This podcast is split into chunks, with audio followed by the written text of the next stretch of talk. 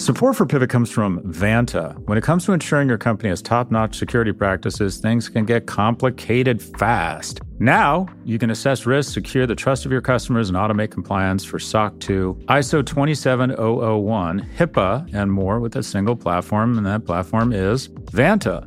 Vanta's market leading trust management platform helps you continuously monitor compliance alongside reporting and tracking risk. Plus, you can save time by completing security questionnaires with Vanta AI. To learn why thousands of global companies use Vanta to automate evidence collection, unify risk management, and streamline security reviews, watch Vanta's on demand demo at vanta.com slash pivot. That's V A N T A dot com slash pivot to watch Vanta's on demand demo. Support for this show comes from Mercury. There's an art to making the complex feel simple. Everything should be in sync, so even the smallest part serves a bigger purpose. Simplicity can transform your business operations. That's why Mercury powers your financial workflows from the bank account so ambitious companies have the precision control and focus they need to perform at their best. Apply in minutes at mercury.com.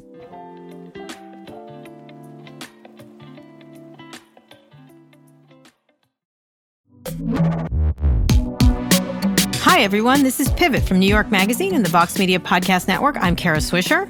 And I'm Scott Galloway. So, Scott, how's it going? How'd you have a good weekend? Yeah, a nice weekend. I was with the boys at a water park, which water provides park. perspective because it makes you appreciate that 99% of the world is not a water park. Yeah. So you yeah. walk away very grateful, sunburned and grateful, and caring. I hate water parks. Oh my gosh, they're rough. That is rough. Giardia or whatever the heck you call oh, gosh, they're rough, Kara. Kids love them though. Kids yeah, love them. I know. I know. they know. love them. I had to stay at a hotel once that had a whole like lazy river and oh Jesus. Yeah. It was just yeah, I was we so I was like bring me to the Four that. Seasons immediately and deliver my body up to this was really anyway. In any case, I'm glad you're back uh, from your am back. experience. There is I so back. much that's happened since you left. You missed like in the water park. You missed the fact that a bidder paid 28 million to join Jeff Bezos for his upcoming trip to space. 7,600 people from 159 countries competed for the seat on Blue Origin. The bid money will go to Blue Origin's nonprofit, whose mission is to encourage children to pursue children to pursue careers in STEM and gain interest in space exploration. No, seriously, what do you, 28 million dollars is a lot of money. What do you think about that? What do you think about that much money? Because you thought it was be 2.9 million. You thought it would be 2.9. All right, a man worth 150 billion dollars that Yeah. gets a 10 billion dollar bailout for a space company, Yeah. auct- and pays no taxes, but auctions off the seat next to him for 28 million. That pretty much sums up America to me. Yeah. Here's Yeah. an idea: pay your fucking taxes. Yeah. Pay your fucking. I This know, whole thing it- is. Americans don't get this money, by the way, FYI. Yeah, it goes. Oh, I love it. It goes to wait. Hold on. It A goes to some runs. sort of charity for STEM. That ten billion dollar payout he got from the government for Blue Origin, that would pay for a lot of STEM. That would pay for a lot of STEM. I I find it. I find this whole space thing weird. Mm-hmm. I don't think. Uh, so, just an example. I think Elon Musk. Which has the most viable, I think, hauling things into space, I think is, is Mm-hmm. important work and profitable work. But you know where Elon Musk, which company is going to have the most impact on society? Yeah, who? It's not space. What It's not electrifying the world. Yeah. It's the boring company. Oh. If Elon Musk can for the drill tunnel. Okay. tunnels Yeah. from the most congested areas in the world to others, he will unlock millions of hours that people can spend with their families and self-care, Mm-hmm. not sending people on a one-way journey to Mars. Anyway, I don't I find this I would like him just to do weird. a transporter machine, like on Star Trek. Teleporter? teleporter, yeah. like Star Trek. yeah. That's Go where no man has come. Oh no! Okay, that's enough. I did, you know what? I'm staying away from Star Trek. The G7 wrapped up on Sunday. Okay, with a pledge to send a billion COVID vaccine doses. Let's focus on something you think was important. The U.S. will provide half those doses, 500 million doses. The caveat here is the World Health Organization said 11 billion doses are needed to vaccinate at least 70 percent of the world's population. But this is a nice dent in it. A billion. What do you think? Uh, in a word, this is wonderful. Mm-hmm. Um, we've been talking about this for a long time. A lot of people say it should be more, but this is a start. Mm-hmm. And it, America's back at the table. There was uh, some wonderful things accomplished at that G7 meeting, just the dialog Mm-hmm. So I think it's I think it's fantastic. What do you think? I think it's wonderful. I think it's I think it's important. I think everybody getting vaccinated brings us back to you know just even just this weekend, DC's got got a very high I think we're near herd immunity, if not Uh, past it. I think we're very close to it. It's just people are able to do things again. That's all. You know what I mean? They're able to return and have some fun and enjoy themselves. I'm like, I live in a neighborhood that's quite a party neighborhood, and live all night, all night. And I for, usually I get irritated, but now I was like, yay, parties. Clara went to three parties this weekend, so it was nice. It was very nice. It was yeah, nice. I think it's important. I think the there. whole world. I think the whole world needs to be vaccinated. We should give away as many as possible, up to 11 billion doses, whatever it takes. Um, but this is a good move in the right direction. Uh, and you had suggested that it was a good idea. By the way, last Friday, a group of bipartisan House members proposed a package of five antitrust bills, of, of which they're very different things, but they're they're all around the same things we always talk about, which are aimed at limiting big tech's monopolistic and anti-competitive behavior. The only one with real possibility of passing is the law to raise the merger fees that will give more money to uh, mm-hmm. uh, antitrust uh, uh, regulators uh, and different regulators. And that's the only one that is already passed in the Senate. So that has a possibility. The others are tough. The one is to to limit uh, mergers. The other is not to gatekeep, not to get into businesses. Other people, all real hard. And and the tech companies are going to come back hard on these things. Yeah, but I think it's. I mean, I'm as good at, as anybody at seeing the glass half empty. I think right. some wonderful things have happened in the yes, last week. Definitely. We're pushing definitely. back against uh, organizations that have overrun our government. We've re, you know, embraced our brothers and sisters overseas mm-hmm. in the greatest alliance in history to try and we talked about setting new carbon goals. We talked about a huge initiative to invest in developing nations and infrastructure. Yeah. We talked about the billion vaccines uh, for the developing world. I mean, it's just and, then we have a pushback on antitrust. It's mm-hmm. just I, I, I yeah. can't get over how good well, things are going. What's important about this is it's Ken Buck and David Cicilline together discussing it, not arguing over conservative bias. You know, yeah. the Republicans keep you know getting wrapped around that axle. But the first one of the bills is self self preferencing bill. Um, which directs existing users to a complementary service like Apple's App Store and music and stuff like that. The other is pro- seeks to prohibit dominant platforms from acquiring smaller firms that pose a competitive risk. That's going to be a tough one to pass. Um, mm-hmm. That one's by Buck and um, the first one is Cicilline and GOP Lance Gooden. The second one is Buck and Hakeem Jeffries did that one together, the competitive risk.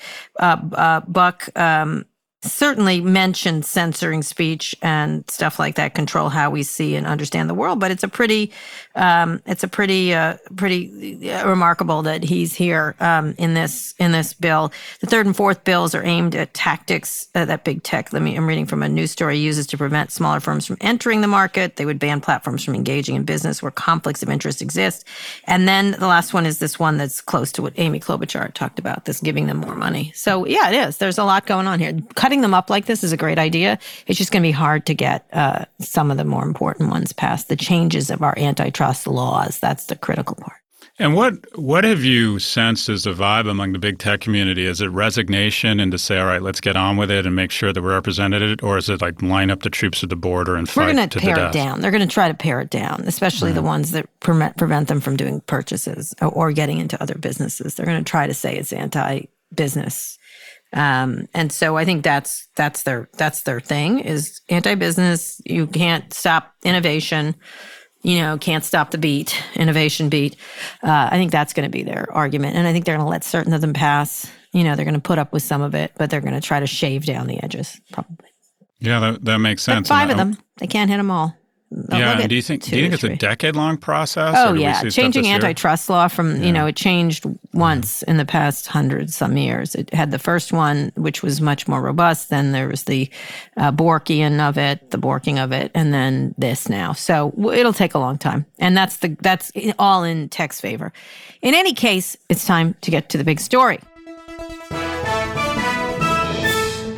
Probe by the Trump administration caused Apple to unknowingly hand over phone data from two Democratic congressmen. The New York Times reported in February 2018, Apple received a grand jury subpoena. It was part of an investigation by the Trump administration into information leaks. We're just hearing about this now because the gag order expired and they could tell people that they handed over the stuff. The congressmen included Adam Schiff and Eric Swalwell. Uh, both were involved in committee looking into Trump's connections to Russia. Apple said it was subjected to an NDA that had no information regarding the nature of the investigation So, you know, and then there was one with Don McGahn. Like, the, the, this is not a good look for Apple in that they've turned over so much stuff. Um, and th- but they also don't have a choice. So it's kind mm. of an interesting problem they have, but also that the Trump administration was doing, you know, people look for leak stuff all the time, but they had already done this with New York Times reporters and others. So, uh, what do you what do you think of this? This is not good.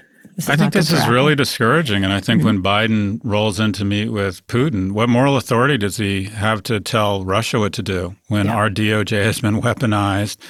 Uh, if you, I, I initially thought, well, I don't get it. Apple refuses to unlock the phone of a terrorist, but it mm-hmm. complies with this. I initially had sort of a gag reflex or um, questions around Apple's behavior. And then I spoke to a lawyer who said, well, they're different because yeah. they were asking Apple to do something to engineer a backdoor into yes. the phone. Whereas subpoenas for information are, are, are, very common. So I think Apple. I, think I, they got. I, I, think it rose from a couple hundred to a thousand. There's like so many they're getting. Like, and much, most of them are just basic crimes, like I don't know, child pornography or whatever. But this was more sinister. It felt more sinister. But how how do you go in? With any moral authority to yeah. in any negotiate in any negotiation when you have a country where the richest people don't pay taxes and the president can weaponize his department of quote unquote justice to right. go after their political enemies. Right. And the sad thing is this isn't this is not only a ding on the Trump brand, it's an incredible ding wow. on the brand of the US because right. we're supposed to have we're supposed to have checks and balances in, in, place that endure administrations. Well, all these people said they didn't sign off on these subpoenas. So, like, how did they get them? Yeah, how did exactly? So it means they can just send them to these companies. The companies don't check. Like, that's what I, I, I who signed the subpoena? They're all trying to say they didn't say it. But by the way, on something big like that, when it's Congress people, Mm-hmm. Shouldn't someone very high up sign it? I mean, that I, I don't even understand. I think the sorting out of who um, or the attorney also, general, right, right, right, right, right, and then also in 2018, the DOJ subpoenaed Apple for info on former White House uh, counsel um, Don McGahn. So the Trump was was investigating his own people. So this is just uh, this. Yeah, just, this feels very this feels it makes Nixon look cuddly. I mean, this is just sort of, uh, I, and again, the damage done uh, during the four that four years, I think will will we won't even begin to register some of the impact of that damage. Right. Whether who, it was who signed it, like I just like yeah, who signed it? This is interesting. The Justice here? Department will bolster its procedures for this is from the Wall Street Journal records from members of Congress. The Attorney General Merrick Garland said Monday after emerged the agency during the Trump administration secretly seized data on the communications of Democrats on the House Intelligence Committee. They also did a lot of people who weren't well known, like all the names of the people who work for them, and so Apple, you know, the, Apple can't check everything. They get so many of these requests. Right, that's right. Um, you know, they have to when they're served with these subpoenas. I don't, I, I don't know what they could do. I guess they could, I guess they could resist, but I don't think they can in this case. And then Sessions and Barr both said they weren't aware in the leak case which subpoenas were sought for information related to. It's just, it's not clear. So this guy John Demers is stepping down, expected departure, but who is the person who signed this? It's like it's just like well, your your your questions are are really important, and that is what were the mechanics and the people involved in getting to the subpoena. But what yeah. is just as interesting is what did they do when they got the data? Who reviewed it? Right. What assumptions did they make, and right. what actions did they what take they based on that for? data? And who did they make those recommendations? And Apple can't to? say who they asked for. They can they can the minute they could tell the people that had been subpoenaed that they they were they did. That's that's the only thing they can do here. And then not just that, the department notified reporters of the Washington Post, CNN, New York Times that under Trump administration had sought to obtain mm-hmm. their phone records for 2017.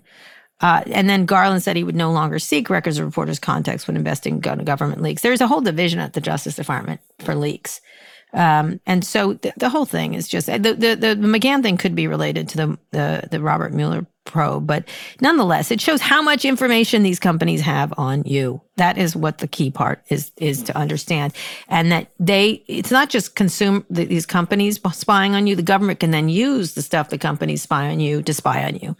So yeah, so this is this is and th- th- there's a key point of differentiation, and one is to what extent are we comfortable with these organizations aggregating uh, data on on us and then attaching it to an identity, right? Because mm-hmm. if it's one place, a it can be hacked. Yep.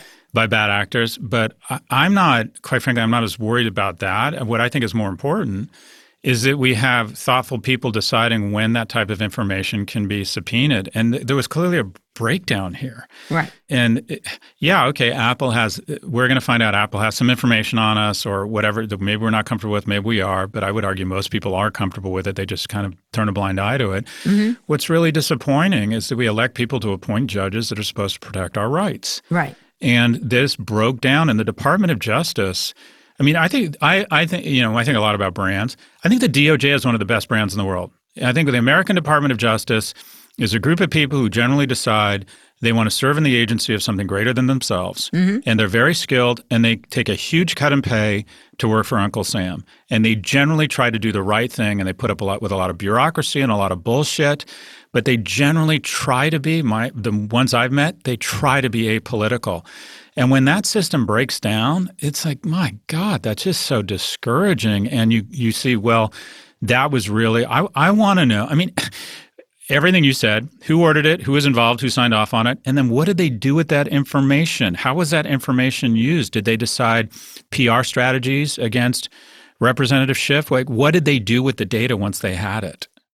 Yep. But, well, that's the thing. Listen, the Justice Department spent a broad request in February 2019 as part of its investigation. Uh, and it was 73 phone numbers and 36 email addresses. Um, it, it, just target counts beginning with these people looking for this leak. This is this leak, these leak things that go on and on and on. Obviously, you know, Trump was, um, you know, obsessed with hunting leaks and stuff like that. And that's really the issue is that they were they were hunting these leaks more than they were doing anything else to try to shut people down. But these these non-disclosures that Apple could not notify people that their data was subpoenaed until the gag order is lifted. And then it tells them, and then it can't tell them why or what they wanted. Um, and they Apple can't know, they can't check. It's just they get thousands of these, thousands and thousands and thousands, and so it's got to be investigated. But and most of them was doing um, this. Most of them, I think, are good ideas. Yeah, uh, I think when you when people are trafficking in child porn and they want to know what's on their devices, I think a, and, a, and a thoughtful judge looks at that person's rights and decides mm-hmm. to issue a, a, subpoena. I think a society is better off. Yeah, and in this case, it just it, it ends up it just takes us to a very a terrible place. And a lot of people have taken, I think a lot of people have taken our government for granted and just how exceptional our government was. And all we needed was a really bad government for about 48 months to realize how important yeah, government is. Yeah. So this is something Microsoft said, which I think most of the tech companies agree with. In 2017, Microsoft received a subpoena related to a personal email account. And as we said before, we believe customers have a constitutional right to know when the government requests their email or documents, and we have a right to tell them. In this case, we were prevented from notifying the customer for more than two years because of a gag order. As soon as the gag order was expired, we were notified the customer who told us uh, they were a congressional staffer. Then we provided a briefing to the representative staff following the notice. We will continue to aggressively seek reform that imposes reasonable limits on government secrecy in cases like this. They, it's uh, most of the times there are these fishing editions, fishing expeditions, and that's really a problem. That's really a problem. So yeah, like anyway. uh, uh, this will be this will play out over the next one or two years. You're going to have the DOJ investigating the DOJ. It's yeah. just going to be very strange. Cops investigating cops. That's yeah. a, it's like a show right. of law. Internal and, affair. What is it? Law Internal and order leak. Leak unit or whatever. All right, Scott, let's take a quick break. We'll be back to talk about the widening pay gap between workers and CEOs. And friend mm-hmm. of Pivot, Caleb Scharf, the director of astrobiology at Columbia University, joins us to talk about space exploration. So you need to behave yourself. Oh. あ。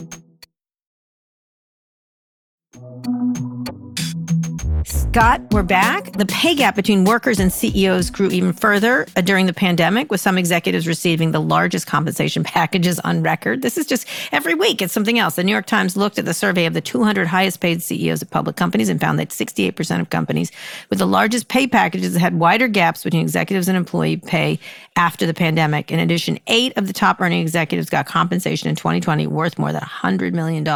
What's more is that DoorDash, Palantir, Opendoor all reported net losses, yet the CEOs of these companies made 413 million, 1.1 billion, and 370 million respectively. Now this is stock based too. This is nothing new. According to the Economic Policy Institute CEO, take home pay grew by around 1200% from 1978 to 2019.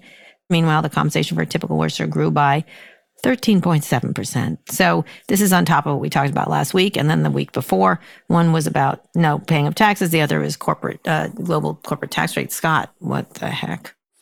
And it comes down to this, and, and it's the mechanics of it. You have to understand the mechanics to address the solution. In Germany, mm-hmm. uh, at least a third, sometimes half of your board of directors has to right. be representatives of a union or workers.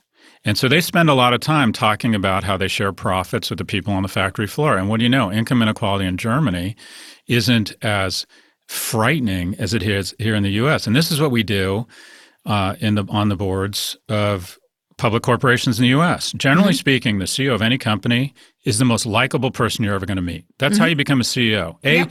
they're really hardworking, they're really smart, and guess what? They were chairman of the the social committee or the rush chairman at their fraternity or sorority. They are really likable people. And then at the end of the year, the compensation committee that that evaluates the CEO's pay and determines the CEO's pay hires for $120,000 Towers Perrin to come in and say, "All right, this is a $5 billion quick service restaurant and CEOs from 0 to 100%, 100% the highest paid, 0 the lowest paid in this category of this size company mm-hmm. made X at 50%." percent You go, "Okay, the the person uh, the very senator, the very center made 7 million. Mm-hmm. But you go, but Bob or Sally are really nice and they're working really hard and they're doing yeah. a good job. We're not going to pay them 50%. We're going to pay them 70 or 80%, even yeah. if they're doing just a mediocre job, because the people at 50 aren't exactly hacks. Yeah. The people in the middle of Fortune 500 companies, CEOs, are really good. Mm-hmm. What does that do? Why is it so crazy? It has an exponential effect. Because if you're increasing the pay of a CEO 10% every year, that means every seven years it's doubling. Yeah. And meanwhile, there's no one in there's no one in the board meeting Stop going, them.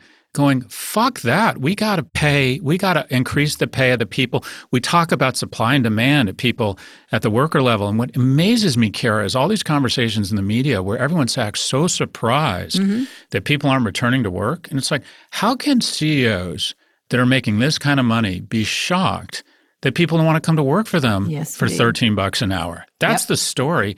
You're really surprised that's yep. really a, sh- a shocker to you. Yep. And then, by the way, once they get this compensation, the CEO of Palantir, who made $1.1 billion, who's now taking shareholder money to invest in other SPACs in exchange for them buying Palantir services. So basically, total bullshit, inorganic tripping. juicing of my company that's and round, my that's stock. That's an AOL trick. That sounds That's right. you wrote a book sure. on it. Yeah. And then I have $1.1 billion. And by the way, I will never pay taxes because right. I will borrow $25 million a year against that $1 billion at an right. interest rate of 1%, and I will let that 1.1 billion grow uh, rather than cashing out and getting six or 700 billion. If I grow 8% on 1.1 billion, yeah.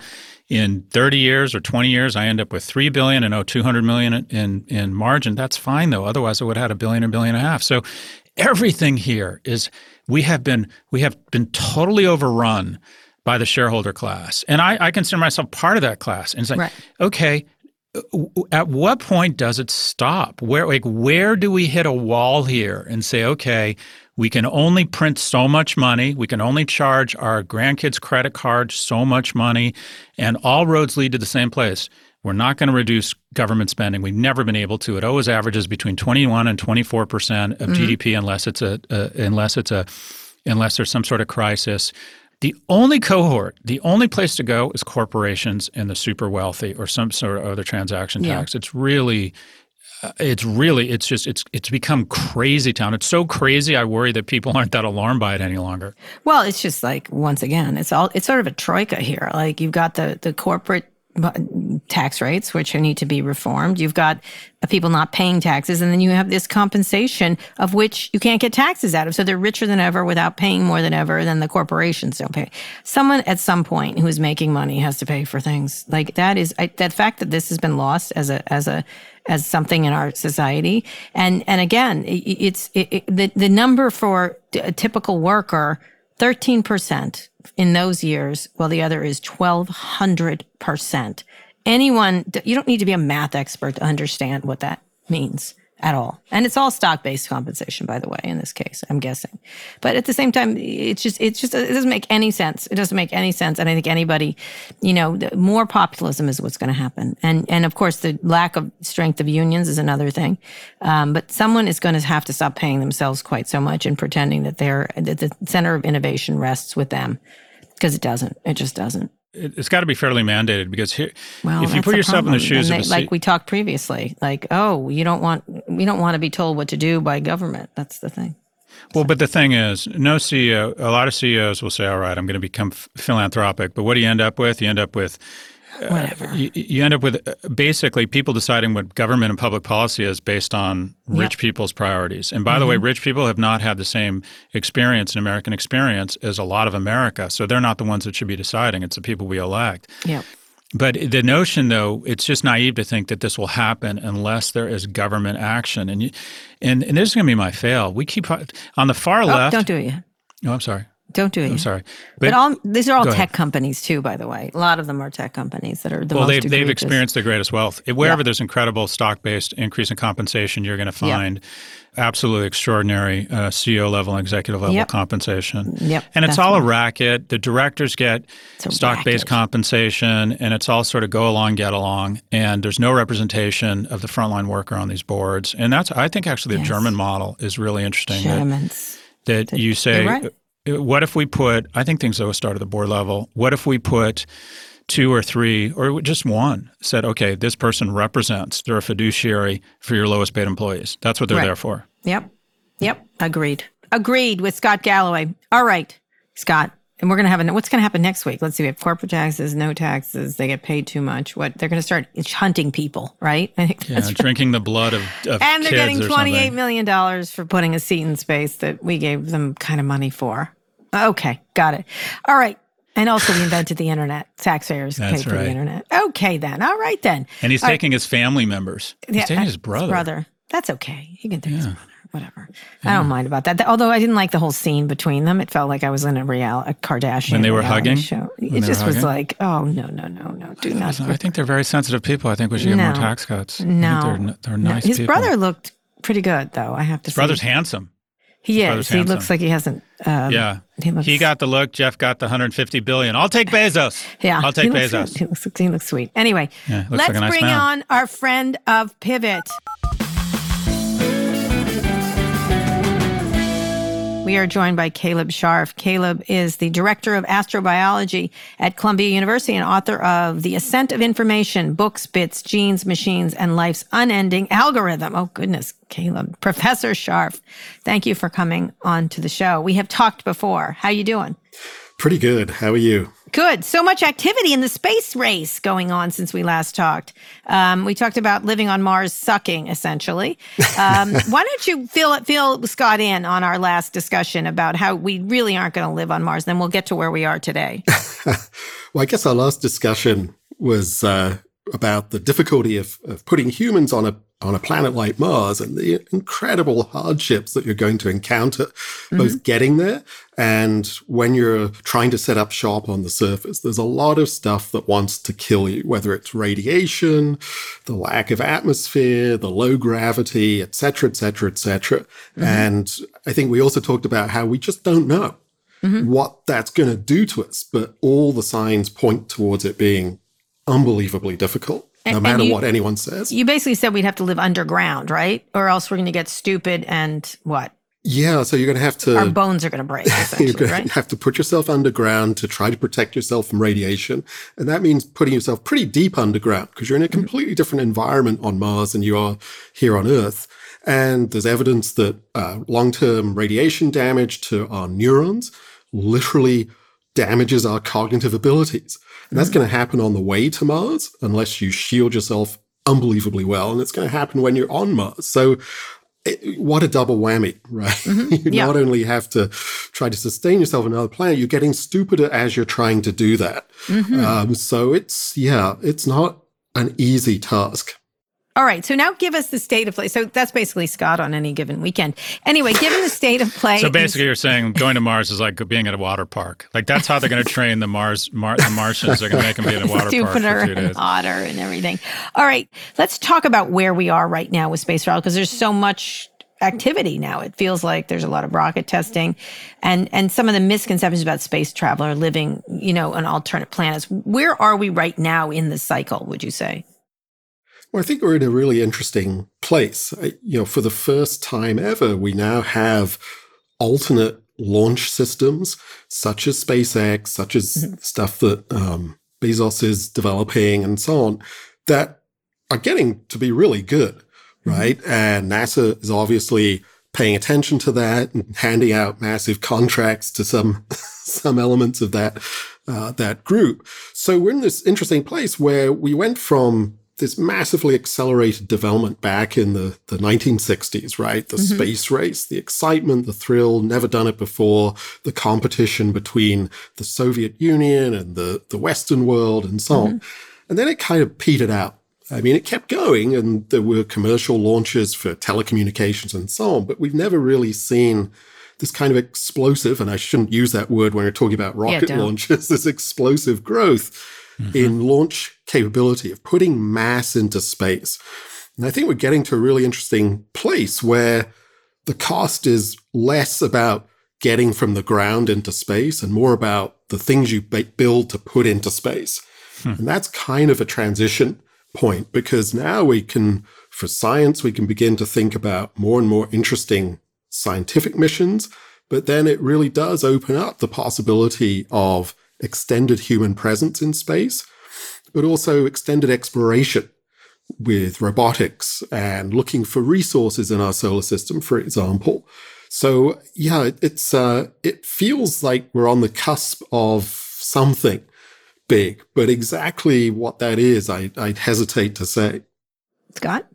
I'm curious in your thoughts about this as a business. I, I trifurcate into, uh, trifurcate into sort of B2B or launch capacity to get satellites and things into space. To me, that seems like it'd be a good business, expensive, hard, and like in kind of almost like a, you know, the military industrial complex. There'll be a s- small number of very profitable companies.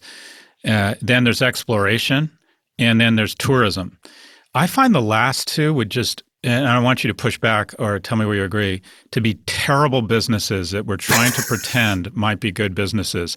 Uh, that the idea that, that people spend a quarter of a million dollars to do an 11 minute ride in space, I agree. There's a market. I bet we're going to rip through that market really quickly. And one unfortunate incident is going to put a real chill on all that. And then space exploration, what you've been talking about it's just incredibly hard, incredibly far, and incredibly expensive. It strikes me that there's one component of these businesses that work, and the rest uh, are not commercial businesses. Long winded question. Would love your thoughts. yeah, I mean, obviously, you know, I'm a scientist, not a business person, so it's harder for me to to comment. But yeah, look, tourism, like we talked about with Mars, it, it's you can make it sound like it's going to be easy, but it's not. Right? Just putting people up on a regular basis is going to involve failures. I mean, right now, rocket launches, there's no getting around the fact that it's an explosive thing. You have this mm-hmm. massive tower of, of high energy compounds. You're combusting in a few minutes to, to push yourself into space. Stuff is going to go wrong. Okay. And even if it's one in a hundred, one in a 200 mm-hmm. times something goes catastrophically wrong, the first time that happens and you know you you kill a family of people on their way to low earth orbit or to the moon right. it's going to change people's perception of this It yeah. is way way more riskier than getting on a plane or, or, or crossing the street so i think tourism i i just don't see how that's yeah. going to play out things like exploration perhaps you know part of exploration is this idea of looking for resources in the solar system, right. right. There are asteroids out there filled with mining, asteroid mining. Yeah, That's really platinum and and rare earth elements.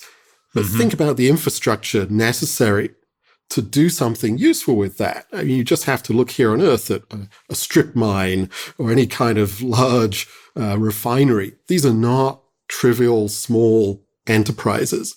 And it's not like the asteroids are just sitting there saying, here's a piece of platinum please come and come and take it and bring it back to Earth.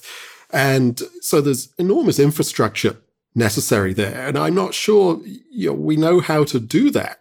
Uh, if you add up the total amount of mass that we've actually lofted into space because the entire history of space evolution, uh, space exploration, it's not much.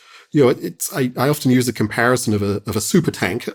Mm-hmm. Right. A super tank is a significant piece of industrial hardware. That's kind of the scale of stuff you need to make an impact on a global economy.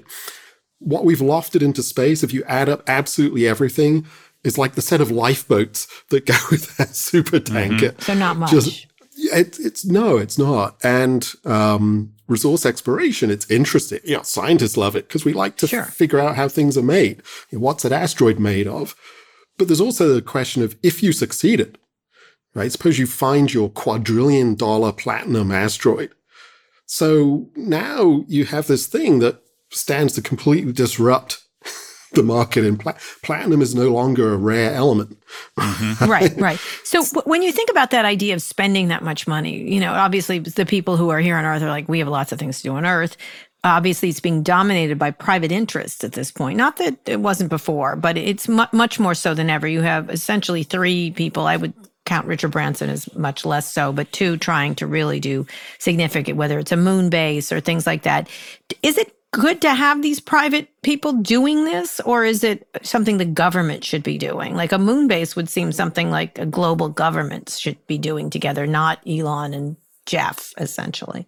Yeah, it, it kind of feels like the development of the technology and the infrastructure does benefit from commercial involvement, right? Mhm. You, you have that competition, you have Sure. you know, people trying to trying to make things more efficient. But as soon as you get to anything that has a potential geopolitical impact, it Mhm. feels incredibly dangerous to start having individuals or companies Making you know, decisions. Right, right. I mean, you know, China and the US have tensions already around the possibility of exploiting the lunar environment, for example. Mm-hmm. Mm-hmm. You know, setting up base in the South Lunar Pole. Who's going to get there first? There are certain areas there that you want to be at because they divide the line between areas of permanent darkness and mm-hmm. sunlight. Right. And you don't want to be in permanent darkness, but you kind of want to be on the edge of that because in the areas of permanent darkness are where resources like water might be on the moon. So there's you know, a relatively narrow geographical area on the moon that's going to be of intense interest to nations. Yes. So what happens if a, Jeff Bezos gets it right goes and plonks down, you know, the the uh, package sorting facility on the moon, Mm-hmm. you know, in a place that's that's going to make a lot of people very uncomfortable in terms of the geopolitics. So I feel there has to be encouragement for the development of the technology and the hardware because that seems to work really well when you hand some of that over. Um, although, of course, it's based on a lot of experience coming out of government funded work around the world. Right. But it's always the government leading versus these guys, which is Yeah, the government kind of does the this hard, dirty work where Mm-hmm. it looks like, oh, they didn't really do so well. You know, oh, they only got to the moon once. Right, know? right, But of course, they figured it out. They figured out the fundamentals. And then you can come back and be I think innovative we on aggregate top of that. everything to them, actually. So what, I'm going to move on to another. You told NBC News that UFOs. This is another thing that's all this stuff is getting declassified. Had uh, have a sci- scientific interest, not because we're necessarily thinking we're going to find aliens, but maybe because there's unknown phenomena or collection of phenomena that are giving rise to some of these sightings. I mean, these these even I, I'm not a UFO person, but I was like, that is what is that? What is? I mean, I, I want to know what it is. So does What the is broader that? it- it- a broader public interest in space already mean for for this? What was your reaction to the Defense Department declassifying these things? And actually, there's going to be even more declassification.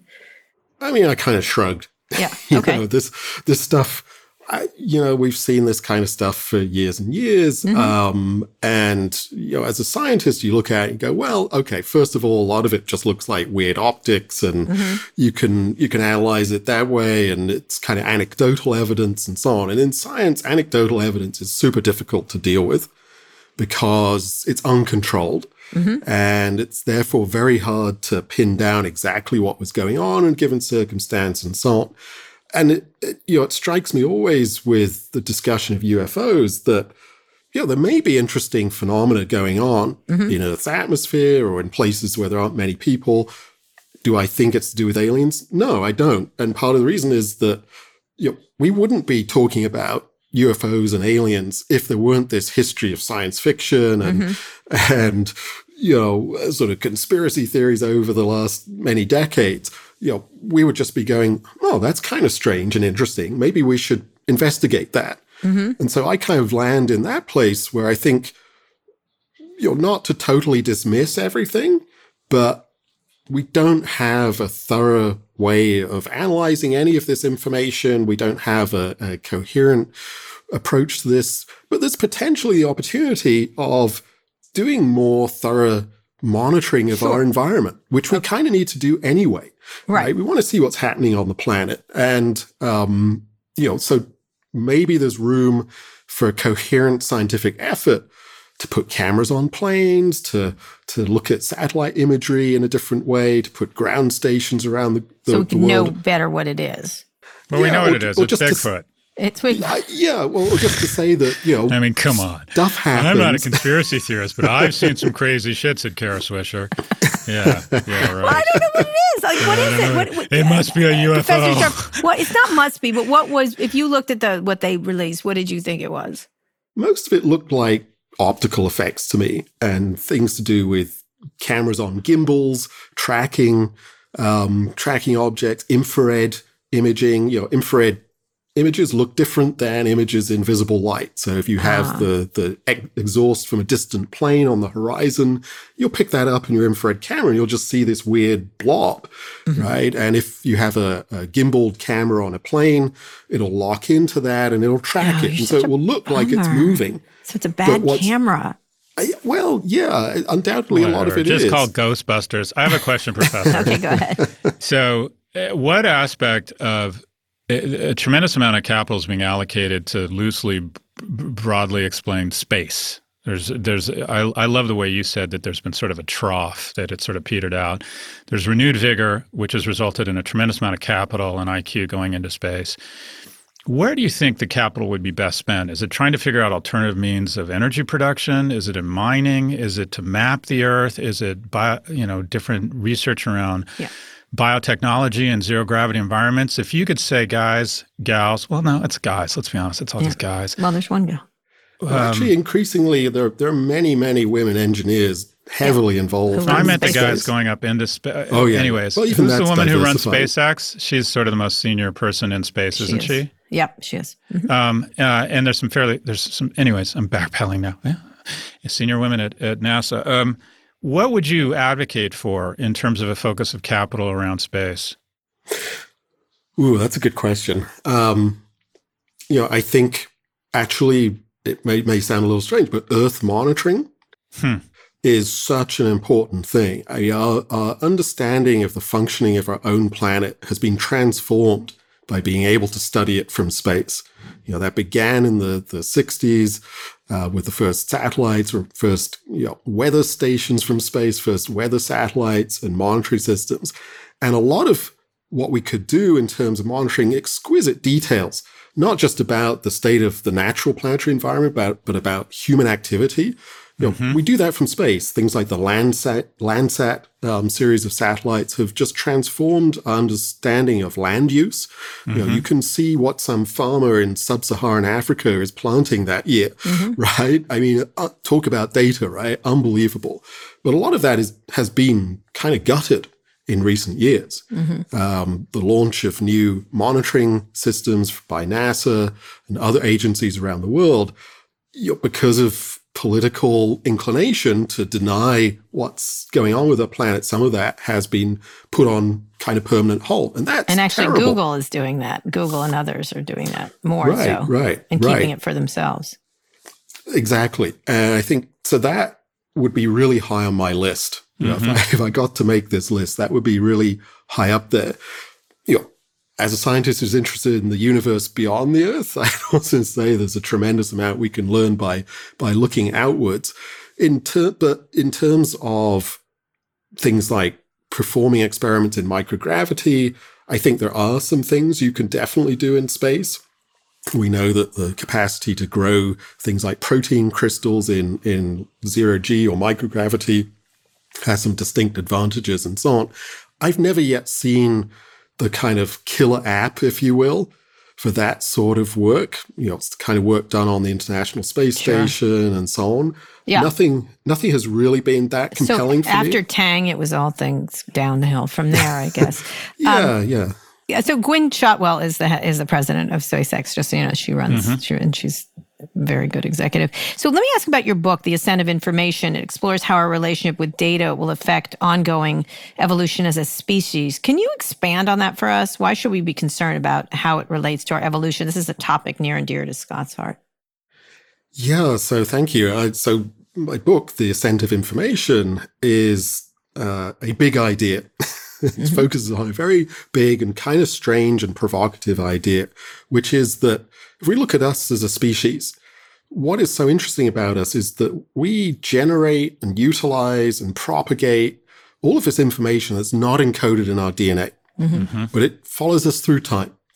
Right? It's, it's this other thing that we coexist with. And in the book, I try to make an argument for calling it the dataome, just like a genome or even a microbiome. Dataome, I like that. That there really is this externalized information that the more you look at it, the more you you expect it from different directions, the more it looks like an alternate living system here on Earth. Now, that's a pretty outrageous kind of statement to make. And so, obviously, in my book, I, I go to a lot of lengths to draw together the arguments to, to support that hypothesis. But what's interesting about that is that when you start to look at the world this way, that we coexist with this entity, this dataome, and we're reliant on it just as it is reliant on us. We're in a symbiotic relationship with it, a mm-hmm. deeply symbiotic relationship. Mm-hmm. And the interesting thing about that is by drawing parallels to what we see in biological life, mm-hmm. it begins to explain a lot of what's going on for us, in fact. 100%. Because when you have symbiotic organisms, their interests are not always aligned. Mm-hmm. And so there'll be times when what one thing does is detrimental to what the other thing does and vice versa. But in the overall span of things, in the wash, it kind of works out. There's a balance. But I'll give you a, a, a, a cheeky example. Let's look at Facebook. Mm-hmm. oh, let's. So I would say Facebook is something that has emerged out of this human dataome symbiosis. Mm-hmm. Okay. And it's pretty apparent that there are a lot of aspects to what goes on with Facebook that are kind of detrimental to humans, right? F- fake information, endless pictures of your lunchtime sandwich or your cat or or whatever. Apologies if you if you have cats or dogs. A lot of stuff is generated. In fact, a vast amount of stuff is generated that you know doesn't seem to have sort of real meaning for us as species. It's not going to aid our survival mm-hmm. as a species. But from the point of view of the dataome, it's fantastic because the dataome does what everything does that's under the umbrella of Darwinian evolution. It persists into the future, it expands, it fills in new niches, it just takes over. Mm-hmm. Right? Darwinian evolution is not thinking, it just mm-hmm. is. Right? Mm-hmm. If something works and continues to work into the future, it will persist. So that's one kind of example that you know we may look at Facebook and go, oh, you know, isn't it doing all these awful things to us? And sure, but in this bigger picture from a higher platform, you can see it as part of this extraordinary symbiosis that's been going on between us and our externalized information. And really, no other species on the planet does it like this or to this extent. So the book is really an exploration of that basic idea and it digs deep into information theory, into um, evolutionary biology, and just into the physics of information. Doug, uh, Professor, I don't know if you read any Jeffrey Mitchell, but we talk a lot about the externalities of that. And I agree with you that the durability or the ability to inherit information such that it becomes part of your instinct, that you know when to plant the crops, or you know you know, you know, to take care of children and just, you know, how to certain things just become a known, and that we have decided that storytellers that increase that ability uh, should have more greater selection set of mates, and that's why rock stars are so popular. And I wonder if our fetishization of these tech leaders is wired into us to say that that bio, you know, that that advance in our evolutionary capability is so powerful and that we should that we're just drawn to these people because they enhance that they enhance that ability that and I, I we talk a lot about whether that's unhealthy or not that we're so drawn to them and I, you're connecting it to our ability to prosper as a species yeah and I, I think that's a really interesting point and it's it's also you could say that it's, you know, the dataome is making us do that mm-hmm. in effect. It's, it's creating that sense of awe and hero worship for all these, these people because that is advantageous to it in the long run. Um, which is again kind of an outrageous way to think about this. But the more you look at it, the more I think it makes absolute sense to look at the world this way. And, uh, and a corollary to this is that people talk about, future transcendence, mm-hmm. the singularity, right? Mm-hmm. We're on some path to some extraordinary transformation. I would argue that actually that's all wrong. It already happened 200,000 years ago mm-hmm. when Homo sapiens popped out and started generating this externalized information, started producing this dataome. Um, and yeah, and it, it's not always a healthy relationship because in any symbiosis, there are these. So, what happens interests. to the dataome? What does that do to the externalized information? Owns us eventually, or the, we just become, we evolve?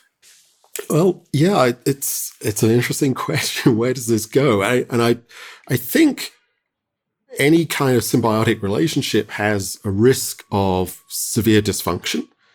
Again, in the Darwinian picture, nothing's a guarantee, mm-hmm. right? Nothing, nothing says for sure, oh, you're going to be here in a thousand years' time. There's always fluctuation. I think we're in the middle of fluctuation right now. We see exponential growth in um, externalized data, in mm-hmm. actually in the energy that we devote to supporting all of that externalized information.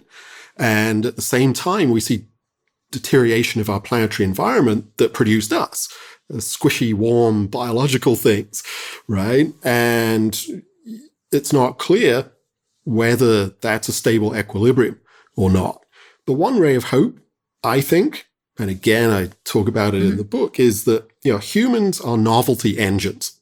Mm-hmm right? If there's one thing we can do is produce endless novelty. We are remarkably creative. And you know, in computation, there's this problem of open-endedness. Mm-hmm. Nobody has yet solved the question of open-endedness in, in machine learning and AI and robotics. So machines that can continually produce novelty and not only solve problems, but figure out the next problem to solve, whereas humans can do that. Right. So there may be an advantage for the dataome to keep us around. Creativity. As these, yeah, as yeah. these engines of, of novelty and creativity, which is kind of lovely. You know, Elon Musk um, called us house cats, getting back to him.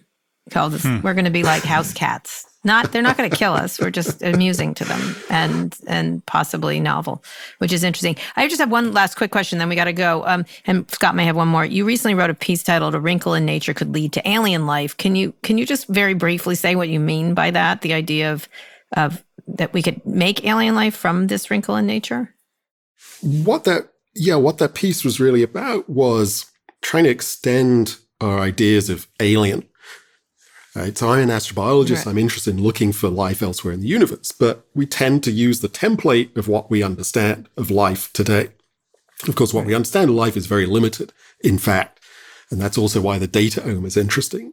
So in that piece, what I looked at was you know, the fact that the universe has not always been the way it is today. So if you turn the clock back sort of four or five billion years, we were at a period of time in the universe's history where its fundamental behavior was different. Mm-hmm. So right now the universe is expanding. You've heard of the Big Bang, the expansion yeah. of the universe. And that expansion is now accelerating. Mm-hmm. Back a few billion years ago, that wasn't the case. In fact, the universe was kind of coasting at that point, and something mm. changed that we don't yet fully understand.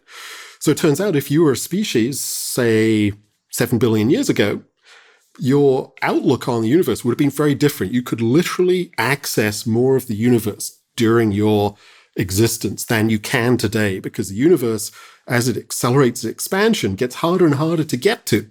Right. Gets harder and harder to access. So there's there's a fundamental difference between early life, if it existed in the universe, and life now, a fundamentally different outlook. But you can also extend that to the, the real wrinkle, which is we don't know for sure that all of the fundamental parameters describing physical reality have been constant throughout the last 13.8 billion years or into the future. There's, there's the possibility that things that determine, for example, how strongly molecules are bound together, there's a possibility that fundamental aspects of the universe change a little bit over time, tiny, tiny amounts.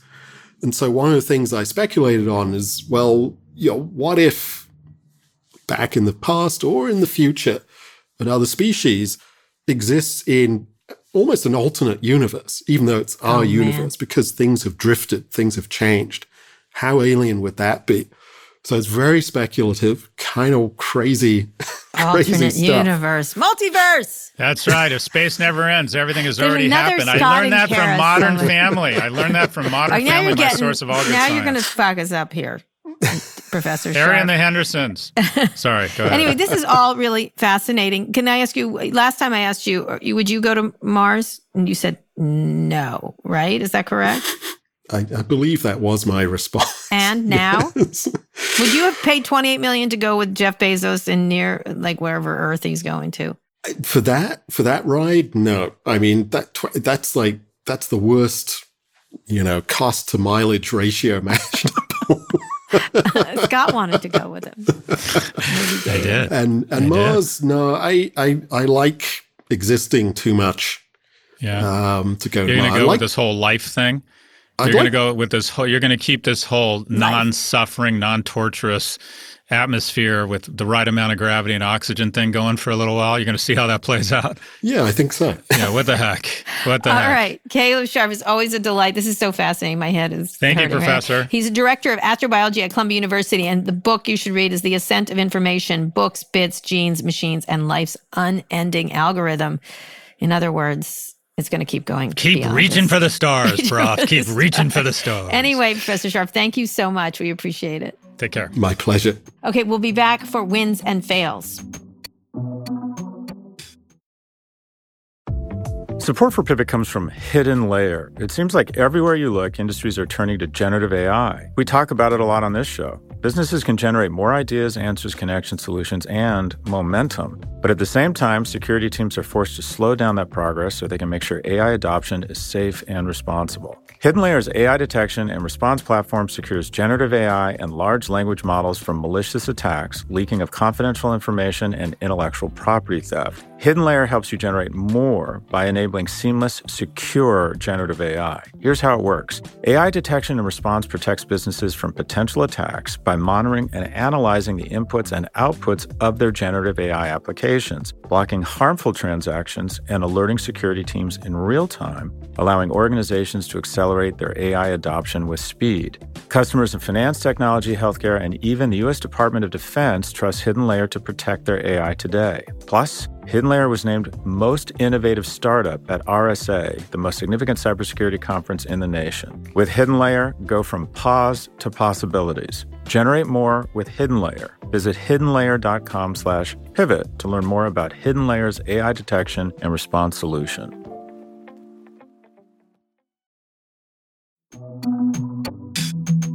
Okay, Scott, wins and fails. What are your you said I stopped you. I I I, I I stifled you. Tell me what your fail Well, it's not easy to be angry and depressed this week. I'll manage. I'll get through it. But there's some really wonderful things happening. Um, government is the immunity response is kicked in, and they've decided antitrust and regulation. The G7 getting together and talking about important things. Wealthy countries sharing their vaccines, coming up with infrastructure investment, carbon goals. It's just wonderful to see that our species has decided to re-embrace its superpower, and that's cooperation. And I'm really excited about. I was really proud, I should say, to hear about. I don't know if you you saw. I'm sure you saw us. The Justice Department found and recovered the majority of the payment that Colonial yes, sent to yes, DarkSide. I did see that. That was great. And originally, Colonial paid uh, 75 bitcoins, around four million bucks to Dark Side, and federal uh, investigators tracked the ransom as it moved literally through a maze of, of about a couple dozen different electronic accounts before landing in one that a federal judge allowed them to break into. And get this care, the project was used to intercept over 20 million messages in 45 languages and resulted in the arrest of 800 plus people. Wow. The operations conducted in the past days in 16 countries, um, led to 700 house searches, the seizure of tons of drugs, 250 firearms, 55 luxury vehicles, and 50 million Amazing. in currencies and crypto.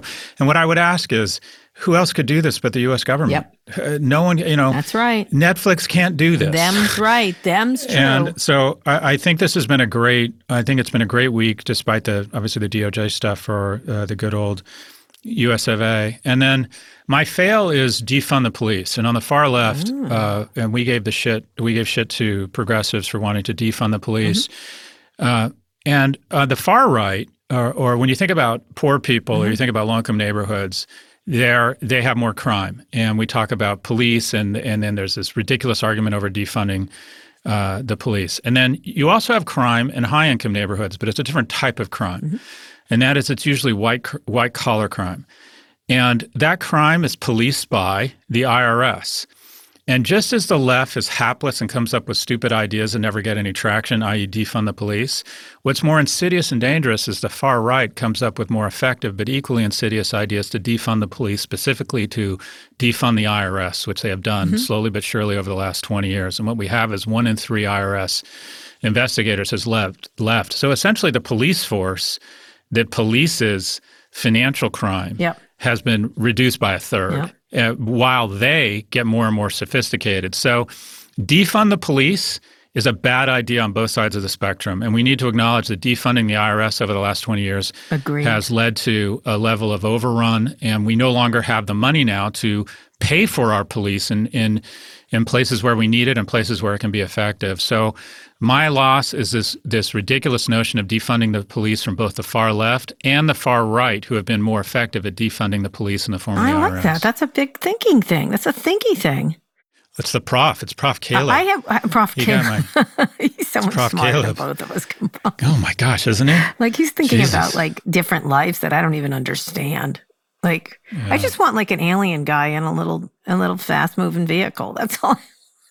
I love your conspiracy thing. Well, I don't, know. I've seen some crazy shit. it's cra- I don't know. I want. I've seen no, it could be just like. China doing it or we're doing it. I just want to know what it is. What is it? Is is it the camera? Then tell me it's the camera. Just let me see some proof. Okay.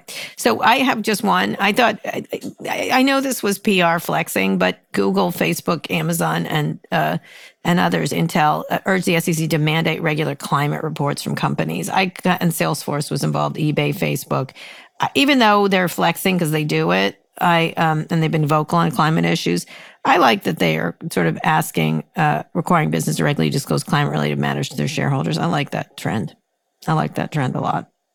You know, yeah, why not? why not? I mean, it's it's a it's- PR it's- flex, but whatever. Yeah, as long as it leads it's virtue signaling, but there's nothing wrong with This virtue is a good signaling. and how what they're doing in that area. I think right. companies will be judged by this over time, and they should be. And so I like that. I'm giving that a good. I give that a good thing. Um, fail. I just this this the, this this Apple thing is just really disturbing. Like the the, the power. The, the we're already worried about these companies having so much power, and and the government using it badly is really it's uh, you know not surprised in any way whatsoever, uh, but still disturbing.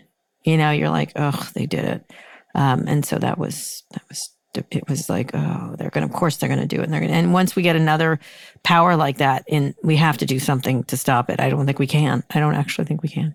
So that is my fail. Nice. Okay, Nice. Scott, that's the smart brainy show we've had here. There's lots of stuff for That you to, to chew on. By the way, I've been listening to our shows on drives. I've been doing a lot of drives. Uh, and let me guess, you love us. I love us. You love, us. I love us. We're really good.